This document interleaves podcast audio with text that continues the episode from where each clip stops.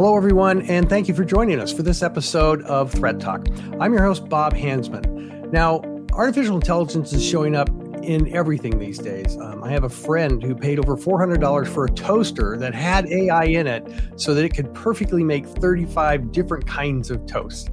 Um, and I'll admit I'm kind of questioning uh, my friendship with this person after learning about that, but it, it's crazy where AI is coming up, and it's not always just marketing. And cybersecurity is no different. Now, with the term AI uh, showing up pretty much in every vendor's material now, um, this can make it hard to understand where we might be seeing real AI innovation and where someone might just be renaming their old machine learning technology. Um, now, to help us work through some of this from a cybersecurity perspective, uh, we have a couple of guests today who are driving the development of different security tools using AI and, and having it play a big role in their project plans. So, uh, this is uh, product managers from Infoblox, Karthik uh, Haridoss and David Seeman. Thank you both for joining us. Thanks, Bob. Very glad to be with you. All right. And uh, actually, uh, I think I've had uh, David on before, but Karthik, I think this is your premier uh, role. So thank you for joining us. I'm sure we'll have you back a few more times uh, because you got a lot of stuff going on with AI. Um, I really want to drill into that. But to kick this off, since uh, again, about a third or half of our audience uh, from episode to episode are really in the early parts of their career, I want to just back off a bit and ask. Uh, we'll start with Karthik. Your opinion on machine learning versus AI. I mean, when AI first came out, it was going to be something different, um, and now they're like different levels or tiers, or you know, I mean, and and then we have smart. Right? Everybody had their smart TVs what's our vocabulary here when it comes to machine learning and AI? Oh yeah, uh, happy to discuss that uh, differentiation between AI and ML because it's been, as you said, everywhere. Any document, any you couldn't uh, get any of the emails or uh, uh, web pages without passing through an AI uh, content in there. So people use the word um, AI very loosely, but um, the definition hasn't changed much.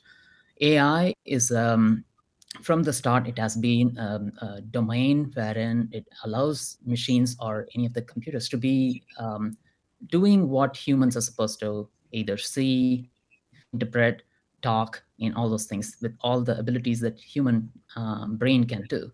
That's the science. That's the domain. That's the overarching part. But within that, there are several means to do that, and one would be uh, it includes all the robotics, natural language processing, machine learning, everything. And the machine learning part is one subset of the AI part. And it is one means to allow machine gain some intelligence using the data, allow machines to extract the knowledge out of the data and then learn on its own and accomplish those uh, abilities to um, become a human. But that is one means to um, one means to accomplish that. But that's specific to a task. Machine learning is a specific to a task but ai is overarching um, I would say, a domain or a science that brings um, machines to um, equivalent of what human could do, pre-processing, reasoning, and even learning and everything. Yeah, because I know that before everybody started throwing around the AI term, I mean, we've had GPS software for a long time that will automatically take massive amount uh, amounts of data and figure out not just you know where this place is, but the best routes to get there, you know, depending on whether you're right. willing to spend money and all of that.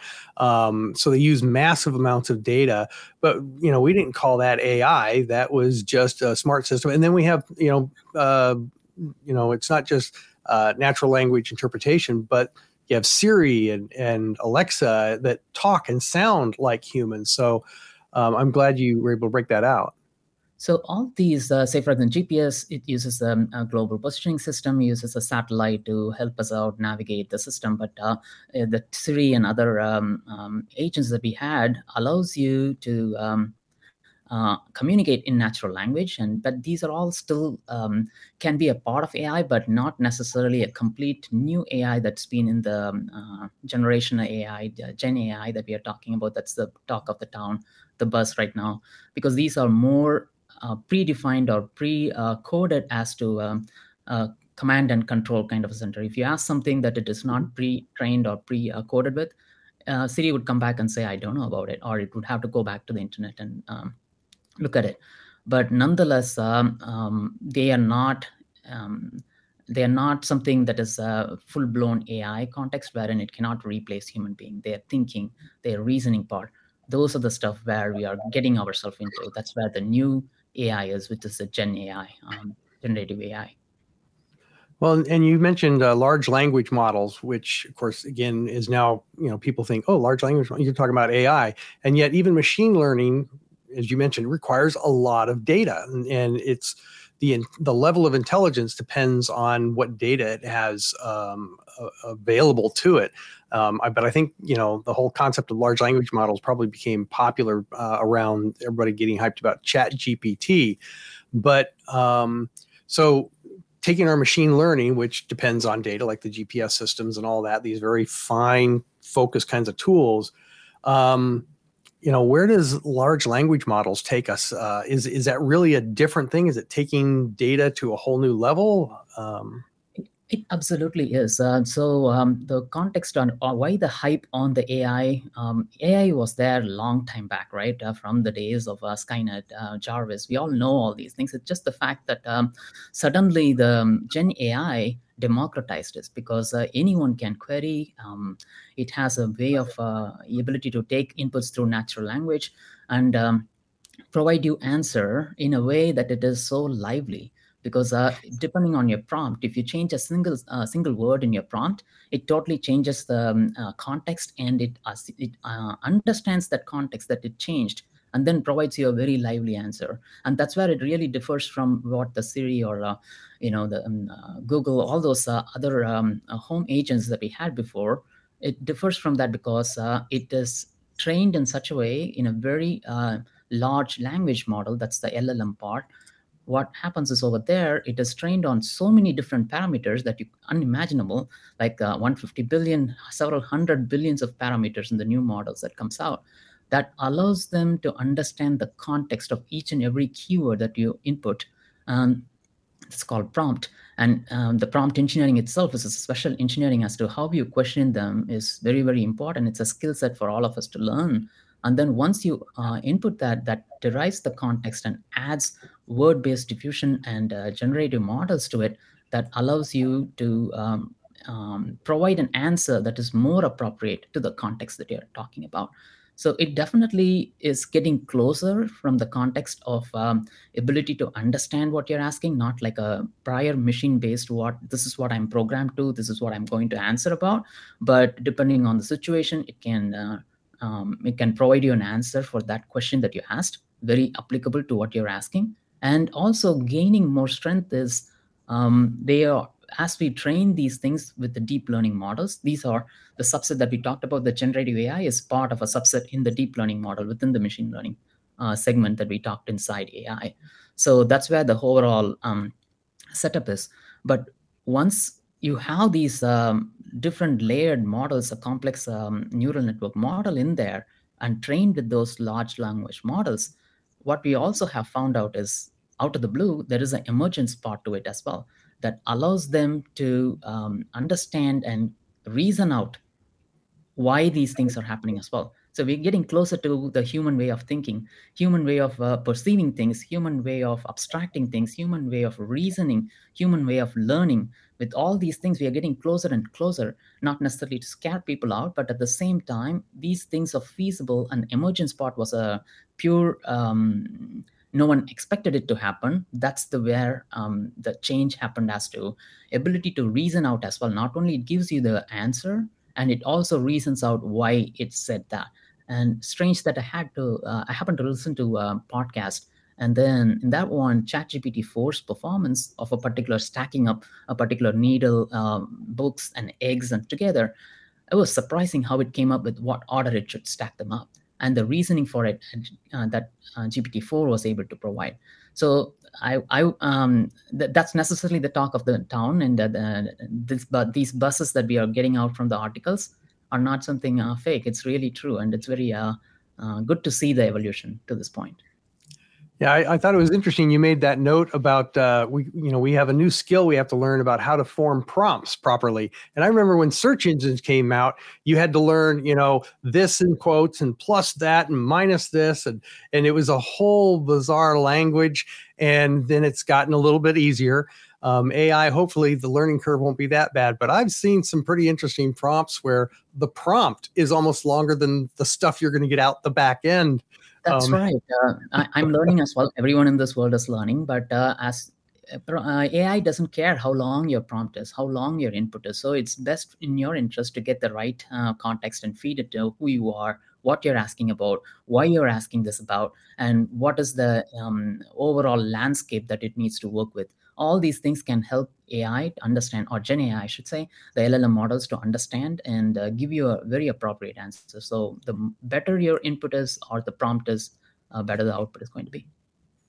I'm going to make a pivot here, but I'm also going to do a little bit more of an introduction to you, make sure the audience understands now, Karthik, a lot of what you've been doing for a long time, machine learning and, and now working on AI models, is you've been working on the threat intelligence side of things for um, for Infoblox and making their ability to identify, you know, new stuff, you know, zero days that we've never seen before.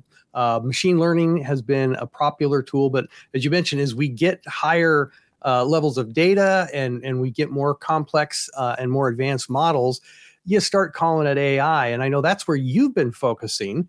Uh, so I want to know our our audience to know where you're coming from on this AI discussion because you're really focusing on threat side. But David, you've been working on the application side. Uh, some of the things you've uh, already been doing is a lot of work uplifting uh, data from like security events and correlating that with network data and the threat intel data, you know, that Karthik side's providing, and pulling all this data together um, to provide, um, you know, a little more than that high, medium, low stuff. And I know you got a lot of stuff on the cart that we can't talk about today. So anybody listening to this in 2023, uh, come back in early 2024. David uh, should have some really cool things about um, that he's working on. And that's why I got him because he's really kind of riding a little bit on the bleeding edge. And while we're not going to talk about uh, his projects or products for a variety of reasons, um, the things that he's been learning have really been cool. So I want to take the conversation. We'll start with David Karthik. Again, feel free to keep chiming in. But uh, when it comes to security applications of AI, um, I mean, there's a lot of things that uh, we can do, like we just talked about what Karthik's doing, taking and, and using sure. it to identify zero days.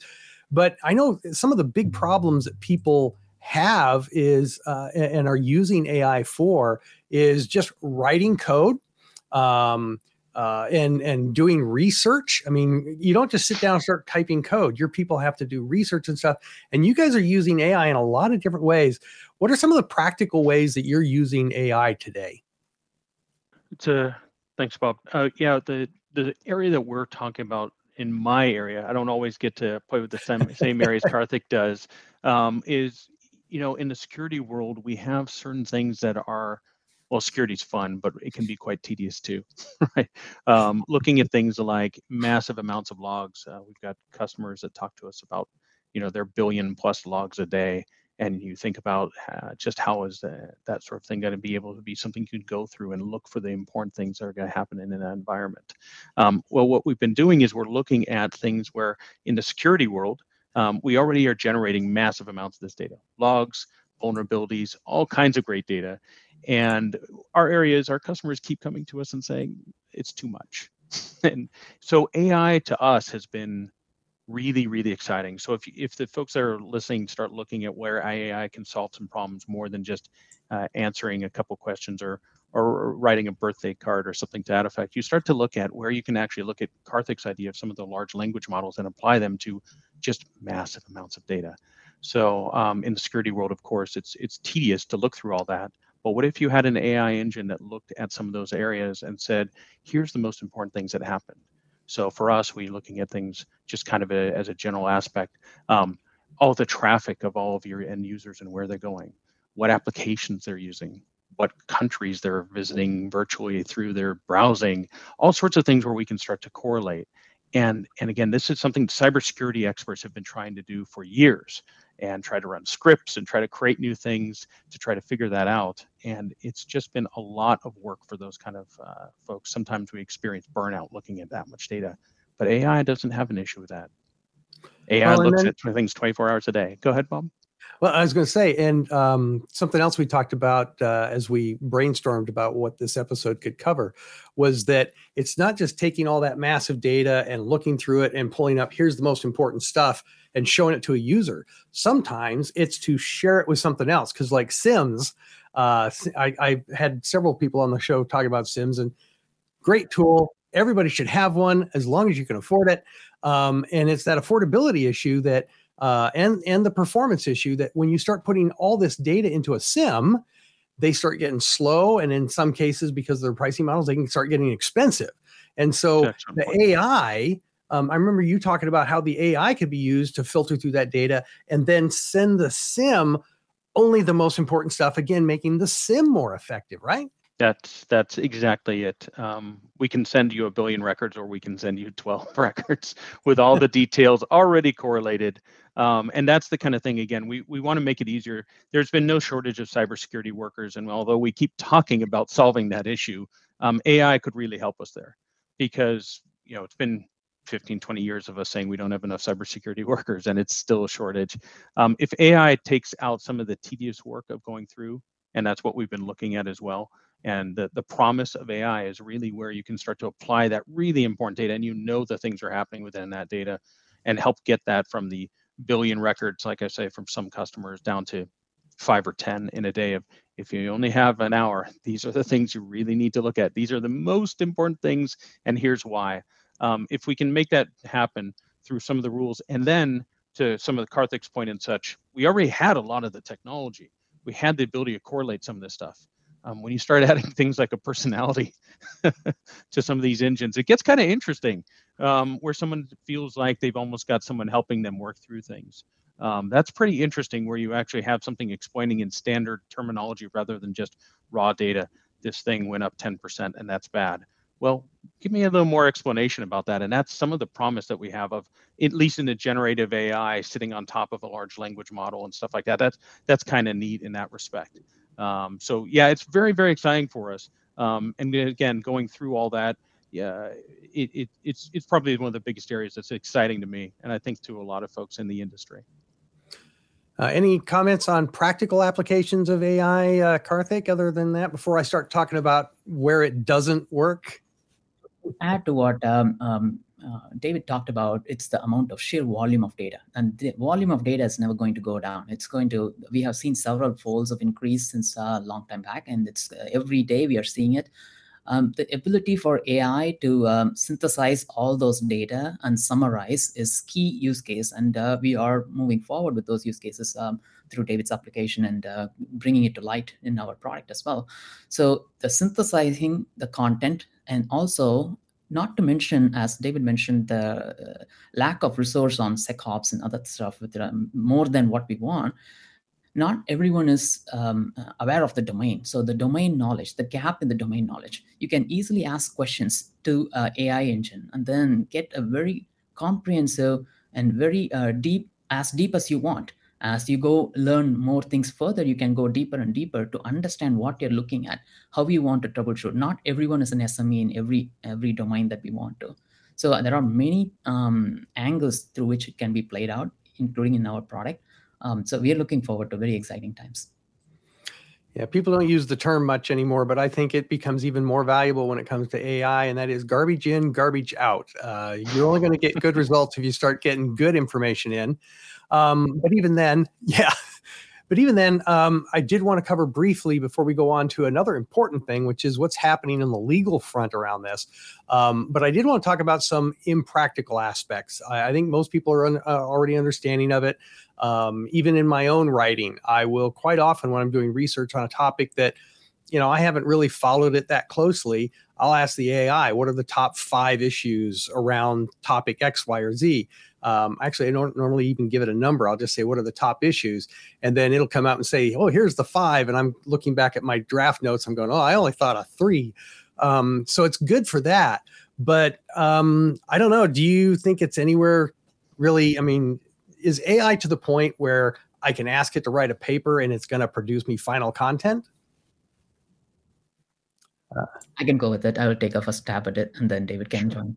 Um, It can, um, Bob. Surprisingly, it can, and it has proved itself in many ways where it can provide a very um, uh, something that user would uh, look at it and wouldn't be able to figure out whether a real human was behind or it had been purely um, uh, synthesized through AI the context being as you said garbage in garbage out. It's been what model it's been trained on. And there are luckily uh, in hugging face and other stuff there are a lot of uh, models already pre-trained on so many parameters with every damn language that you could think of and dictionaries that you could think of and uh, content you could think of.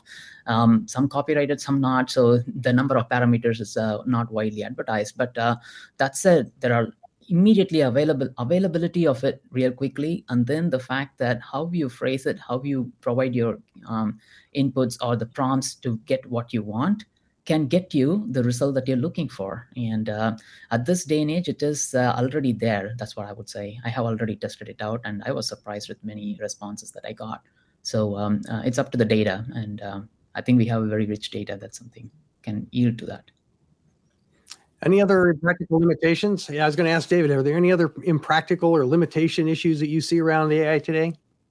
Yeah, we definitely, obviously, in since I live and breathe the cybersecurity world, um, there are there are this aspect of AI engines will, if they don't know the answer, they will make things up.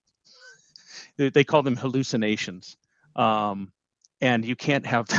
you can't be rushing or turning off firewall rules and and and turning off machines and shutting things down because the data triggered something that caused a hallucination. So there definitely are aspects of creativity that are wonderful. Uh, story writing, poem writing, something uh, something I'm terrible at. You know, I could again add a poem or something. I think AI would do better than I would.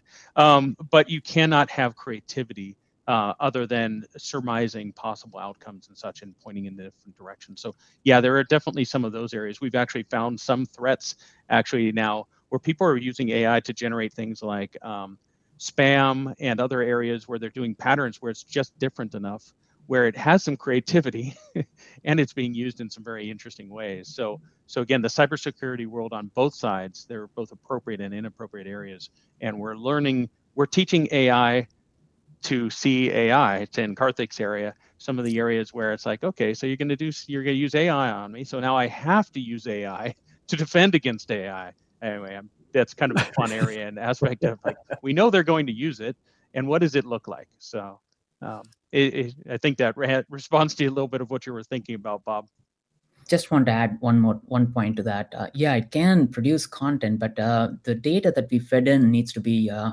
we need to be mindful of the data we feed in so that the content is not biased. So there is always this bias issue. So um, AI can produce some content which is um, very much oriented towards certain seg- segment.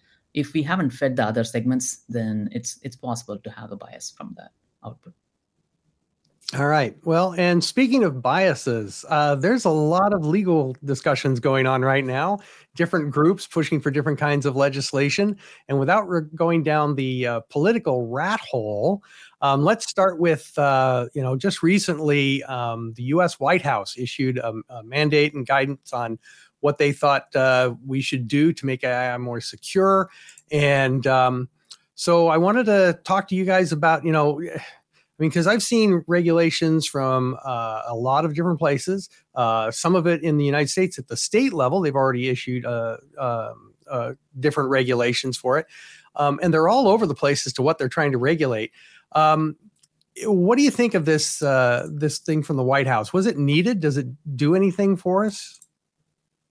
Uh, let's start with David. Yeah, I I I think the the White House response is interesting. It's actually more comprehensive than I thought it would be, um, as far as covering a lot of areas. The the big issue is, you know, the the big thing about AI has currently been people don't always understand it, and there's been a lot of fear. So because of the fear, there's a lot of pieces of that new AI regulation, um, and there's a lot of it that's not quite gelled yet. You can tell uh, throughout that area. Um, and it's something that I think that the folks really needed to have some feeling that the government is doing something around that. Now, whether or not that's going to be something that's copied all over, uh, we see that there's some states have already had some regulations. We see the federal government tried to centralize it for our United States federal government. And I imagine we're going to see similar types of regulations in different countries as well. Oh, yeah. Um, but yeah, it's it, they've done some good things though. Um, there were some specific aspects of it um, calling out that in the cybersecurity world, um, that AI should be used to help find things like vulnerabilities. And that's a fantastic use case. It's, it's difficult to do. And the fact that they're looking to actually codify that in the law um, makes me very, very happy. So there is some great things that have happened to that. I think it, I think it's a good thing. I think it's a great start. Well, and that's a that's a big difference in what I think a lot of people are expecting. You know, so many of the laws are, uh, "Thou shalt not use AI for this." Thou, uh, you AI people shall not, you know, keep this data. You, you know, it's a lot of don't, don't, don't, don't. Um, but yeah. this one here, it does actually have some uh, some guidance about how to apply AI. That it's not just a bad thing. Um, and I, that was kind of refreshing because so often we have new technologies come out and everybody focuses on the negative and they tend to keep overlooking uh, the benefits of it. Um, I know the first reviews that I saw on that White House regulation was that, well, a lot of the things they're saying, you know, don't use it this way. These are some best practices for managing the data that Karthik was talking about. Um, a lot of the big AI players were already doing that. They'd announced their own guidelines and were following that. Um, but uh, Karthik, other thoughts you have on this? I think regulation is good. It's a good start because uh, there are a lot of uh, you would have seen yourself on the deepfake uh, content as to voice and uh, interpretation of the images and stuff. So uh, at least at minimal, we need to show these are um, AI generated. That way, people are not uh, put um, put into trouble on those things. So uh, regulation is good, but I think I'll be looking a close eye on the Euro side as well as to how they are regulating, how these things are evolving. Uh, for the most part, it's uh, it's been lobbied across as well, so uh, we have to see across as to how it evolves. into it's an initial start. I think one way or other, the industry is going to get regulated. It's good uh, that we are starting on that context. Yeah, and and I'm not uh, overlooking the the point that uh, David even alluded to early on that a lot of it is to give people peace of mind. Uh, a lot of it is political positioning. Um, I uh, remember uh, the, on the White House one in particular, it's talking. It's a lot about privacy, um, which uh, one uh, analyst kind of pointed out was a little um, interesting when you know most of the other G20 countries have all these privacy laws, and the U.S. is so resistant to those privacy laws. And now all of a sudden, AI's got to do things that other industries don't. Um, so uh, yeah, I think a lot of it, uh, it's all good and it's stuff I think needs to be done. It's just sad that uh, some of it, um, you know, like a lot of laws on the book, it depends on whether they'll actually start enforcing it and uh, and executing on it. Um, but again, I was really excited with the positive guidance on, hey, we need to start using AI for this, that, and the other. Um, and uh, so, not only the work you guys are using, applying AI within various security tools and uh, dealing with massive data, making it more meaningful, um, but just actually in the development of of code. I mean, I know we've got uh, processes uh, at Infoblox where uh, our code is checked ahead of time to avoid vulnerabilities and stuff like that. Um, but even that technology, like every security tool out there, it's got limits, and AI can hopefully take that up to uh, another level. Um, unfortunately, uh, my watch is telling me that we are about out of time, and my watch may or may not have AI. I'm still not sure on that. Um, any final comments on AI other than uh, just watch this space um, from either of you? Karthik, any last thoughts? I, think it's a very interesting space and how it's evolving. Uh, I think uh, we are getting closer and closer. That said, I think in the positive sense, um, it will it will do a lot of good to the society than bad, and uh, we will adapt to how others are using it and uh, to the fact that anything of course it cuts both ways. It will have its own bad side of it but we'll we'll figure out we will adapt to it and i think it has a lot good to offer to the society as such. All right david. I would agree also that it's very positive um, but knowledge uh, removes fear so there is reason to fear when you don't know about something. So a lot of information is coming out. I think it's very important for everyone to do listen to podcasts and things like this. Learn about ai learn about what it could be and why it could bring to yourself rather than just the news aspects of hey it's scary. It's coming for jobs and things like that. Get an mm-hmm. idea of what it can do because i think it really has the ability to be transformative in a lot of areas not just my areas in cybersecurity but i mean around the world whether it's a a, a, toaster that can make perfect toast or not, Bob.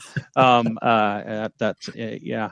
Um, but I think that has a chance to change a lot of lives in a positive way. But I think people really need to be aware of it, um, no matter what your uh, walk of life is, and because of it's going to be everywhere. So I think it's a great thing, and I'm glad everyone learns about it. All right, and I'll have uh, both of you back hopefully uh, early next year uh, when you are starting to actually release some of the things that uh, I happen to know you're working on that are uh, exciting, and we've only started scratching the surface. So we'll have some good stuff to talk about uh, after the new year. So I'll welcome you back. And in the meantime, um, I'm just going to say thank you for being on the show, Karthik, David. Thank you. Likewise, Bob. Thanks for having us. And I want to thank all of our viewers and listeners for your time as well. Join us next time as we continue our efforts to help you stay on top of cybersecurity and ahead of cyber risks on ThreatTalk.